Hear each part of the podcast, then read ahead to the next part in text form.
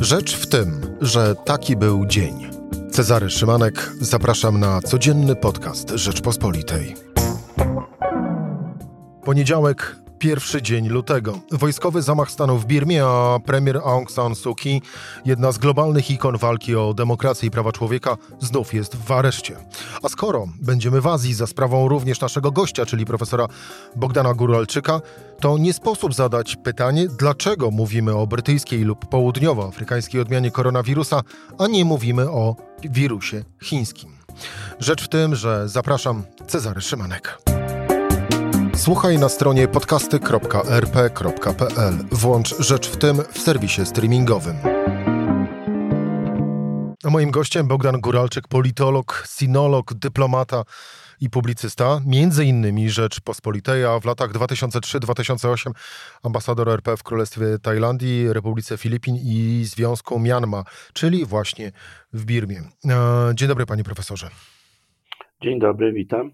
Panie profesorze, e, od e, rana na stronach e, Rzeczpospolitej internetowych, czyli na rp.pl, był już pana pierwszy tekst, dosyć taka gorąca reakcja na te wydarzenia w Birmie i ten tekst zaczął pan tymi słowami. A jednak stało się. Armia birmańska, zwana Tatmadaw, ponownie, jak to już było w 1990 roku, nie uznała wyników wyborów parlamentarnych zdecydowanie wygranych przez opozycyjną Narodową Ligę na Rzecz Demokracji i jej charyzmatyczną liderkę, noblistkę Aung San Suu Kyi i nocą dokonała zamachu stanu. Czy cokolwiek na przestrzeni ostatnich miesięcy, by nie powiedzieć lat, wskazywało na to, że te wydarzenia znów się powtórzą? Niestety ostatnie jakieś dwa tygodnie mieliśmy już spekulacje, plotki, y, takie różne y, domniemania, że zamach jest możliwy. Ja przyjąłem, że to jest bardzo poważne w momencie, kiedy y, objeżdżał region Azji Południowo-Wschodniej chiński szef dyplomacji pan Wang Yi i spotkał się z szefem Tatmadaw, czyli armii birmańskiej. No i ten szef armii poskarżył się, że w wyniku ubiegłorocznych w listopadzie były wybory, które znowu zdecydowanie wygrała Narodowa Liga na Rzecz Demokracji, czytaj Aung San Suu Kyi, noblistka, że tam się nie układa i co więcej, poprosił Chińczyków o pomoc. No i wtedy moje, wtedy moje już latarnie były nastawione i w tym sensie mm, nie jestem zaskoczony. Natomiast to ma ogromne konsekwencje, mm, przede wszystkim dla Aung San Suu Kyi, ponieważ ona jest urodzoną, osobą urodzoną w 1945 roku, czyli już ma 75 lat, jest wiekową panią. Druga e, element, który jest niezmiernie ważny, że ona jest córką e, generała Aung Sana, założyciela państwowości birmańskiej w 1948 roku po brytyjskiej kolonizacji, no i jeszcze na dodatek założyciela tejże Tatmadaw, tej armii. I Aung San Suu Kyi poznaliśmy, tak naprawdę to chyba jest jedyne dzisiaj współcześnie powszechnie znane nazwisko, dlatego że w 1990 roku doszło do wyborów, które wtedy Narodowa Liga na Rzecz Demokracji wygrała, ale armia Tatmadaw tych wyborów nie uznała, a Aung San Suu Kyi uwięziła. Ona dostała w zamian za to Nagrodę Nobla Pokojową, Nagrodę Sacharowa, no i stała się ikoną praw człowieka. I przez 15 lat siedziała w odosobnieniu, w areszcie domowym. Natomiast armia w 2008 roku przyjęła nową konstytucję, y, którą uruchomiła jesienią 2010 roku w wyborach, których Narodowa Liga Demokracji nie uznała, bo Aung San Suu Kyi jeszcze siedziała w areszcie domowym. Wybory przeprowadzono i Aung San Suu Kyi wypuszczono. I w marcu 2011 roku, czyli dokładnie prawie 10 lat temu, wywodzący się z poprzedniej hunty wojskowej nowy prezydent Thein Sein, y, który wcześniej był premierem y, z ramienia hunty, osobą numer cztery w tej huncie, no, ogłosił reformy, w które, przepraszam bardzo, początkowo nikt nie wierzył, ale okazało się, że to są reformy w dużej mierze brane na poważnie. Kiedy w sierpniu tegoż 2011 e, roku Sein z małżonką przyjął w swojej prywatnej rezydencji jako prezydent państwa Aung San Suu Kyi i to jeszcze pod, pod portretem generała Aung Sana, już było wiadomo, że to idzie gruntowna zmiana. I ta gruntowna zmiana w wyborach uzupełniających 1 kwietnia 2012 roku pozwoliła Aung San Suu Kyi powrócić na scenę polityczną, a nawet wejść do chlutał do parlamentu. A w 2015 roku Aung San Suu Kyi wygrała, przy czym w tej konstytucji jest zapis specyficzny, że armia po pierwsze ma 25% e, wszystkich mandatów foteli e, w obu izbach parlamentu, to znaczy, że nie można bez jej woli i udziału e, znowelizować konstytucji przez tę armię przygotowaną, a na dodatek wprowadzono do konstytucji zapis wyma, wy, wyraźnie wymierzony w Aung San Suu Kyi, że prezydentem państwa, najwyższą osobą w państwie nie może być obywatel Związku Mianmy, który ma kogokolwiek z zagranicy w najbliższej rodzinie. Tymczasem Aung San Suu Kyi miała męża Brytyjczyka już dawno nieżyjącego i ma dwóch synów na obcych paszportach za granicą. No i efekt był taki, że zawarto kompromis.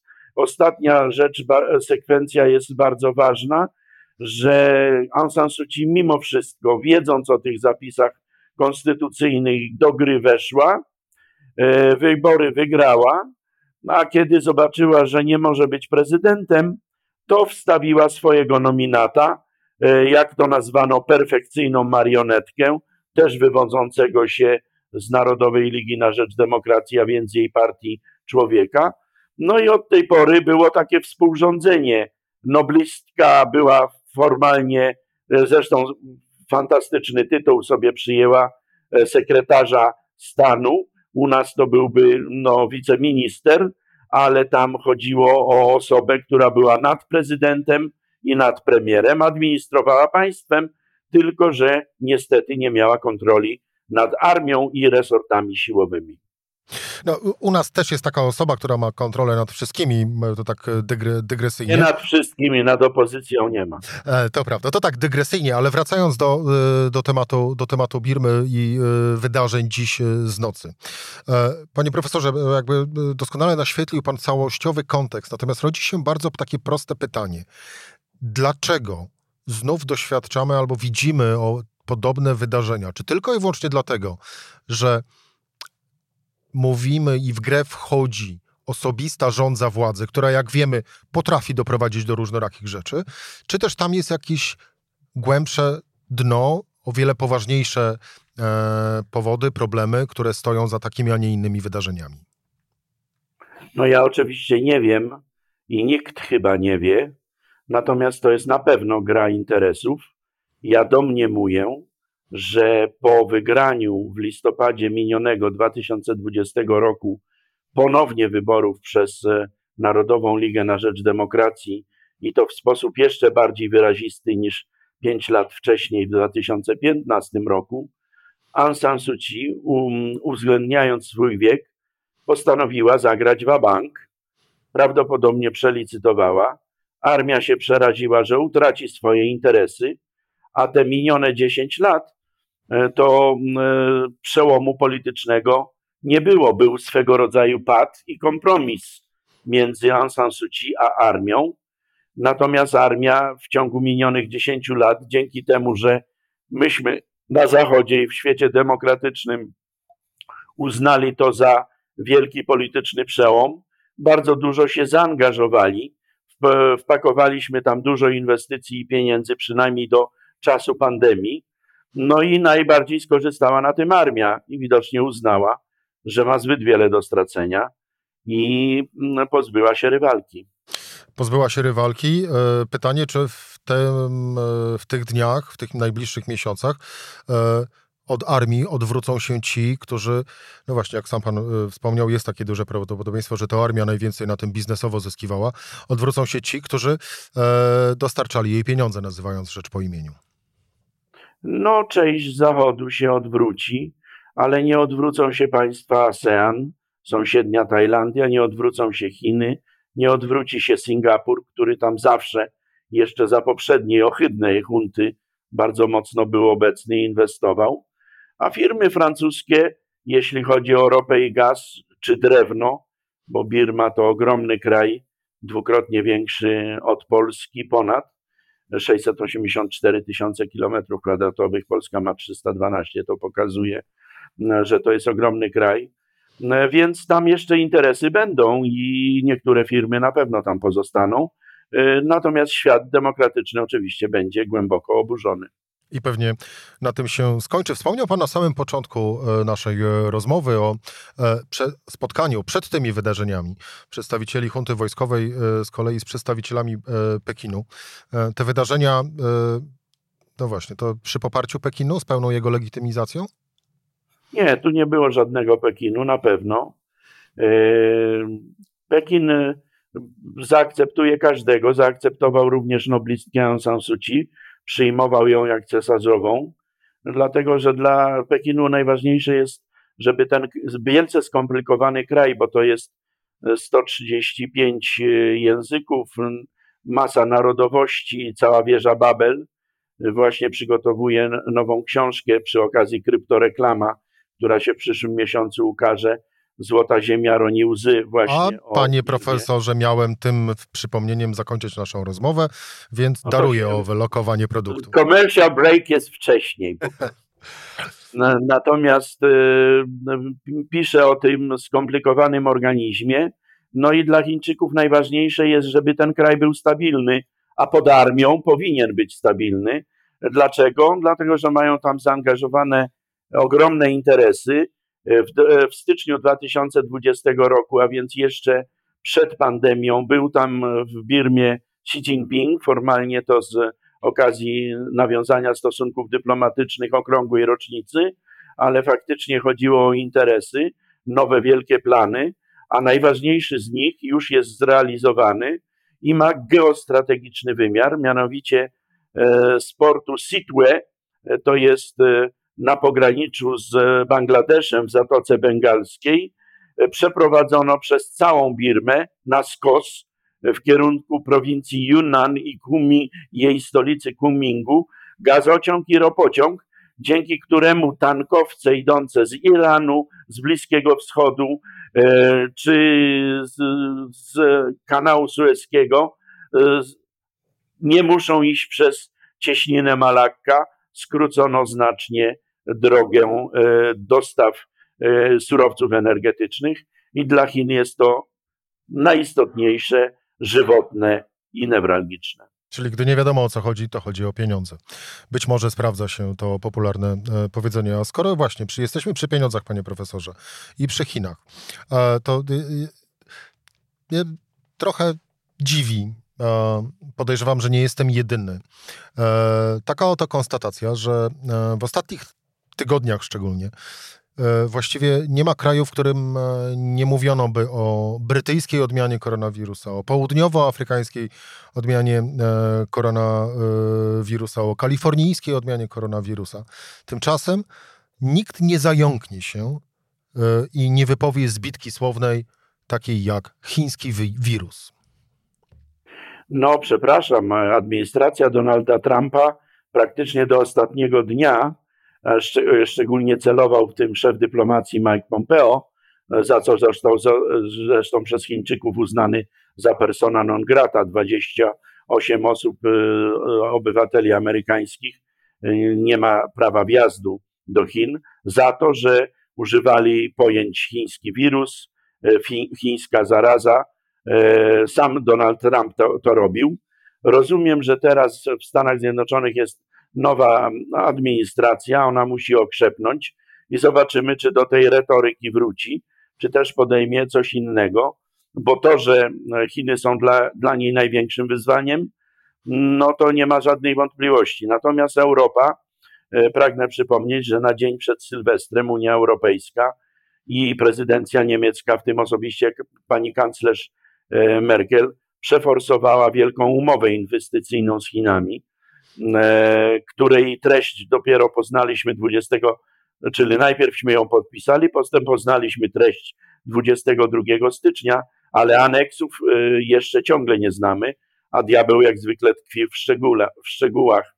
Innymi słowy, Europa też ma z Chinami interesy i niektórzy, jak Emmanuel Macron, czy niektórzy y, politycy niemieccy, no, uważają, że Europa powinna być trzecim biegunem, żeby się nie odtworzył y, dwubiegunowy świat. Chiny, tym razem Chiny, Stany Zjednoczone, a nie Chiny ZSRR, y, co jest zresztą zbieżne z Chin, ocenami chińskich strategów, którzy po to narysowali dwa jedwabne szlaki e, morski i lądowy z Chin. Oba prowadzą przecież do Europy. Właśnie po to, żeby Europa była tym trzecim biegunem. Czy będzie, no to jeszcze zobaczymy, bo u nas jak to w demokracji.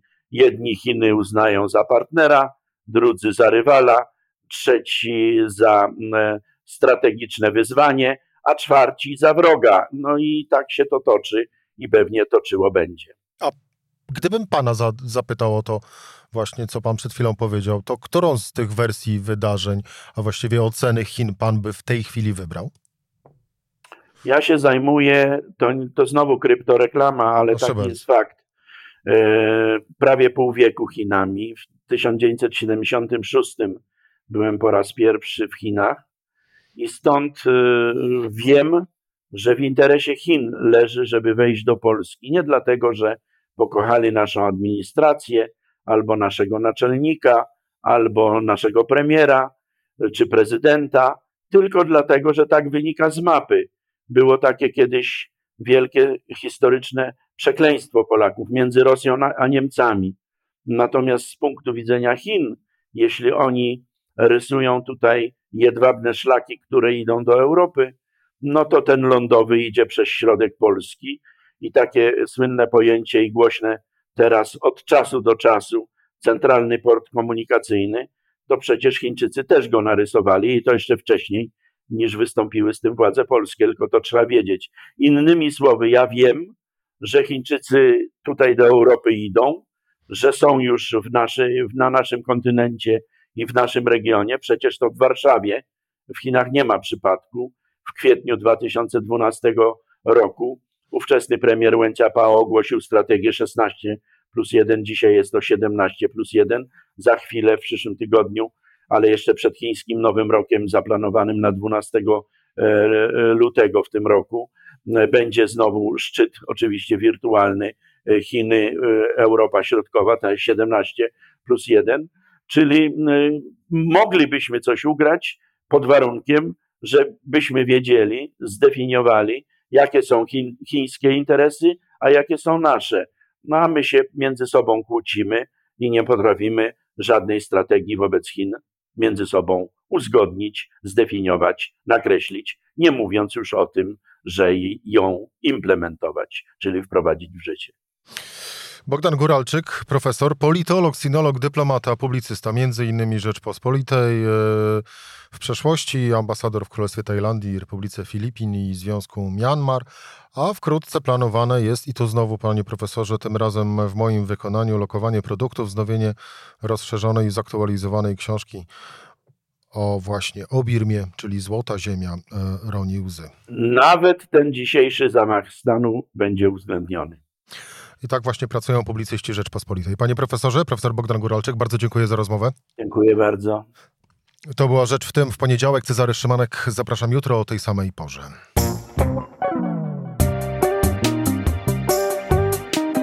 Rzecz w tym to codzienny program Rzeczpospolitej. Od poniedziałku do czwartku o godzinie 17. Słuchaj na stronie podcasty.rp.pl. Włącz Rzecz w tym w serwisie streamingowym.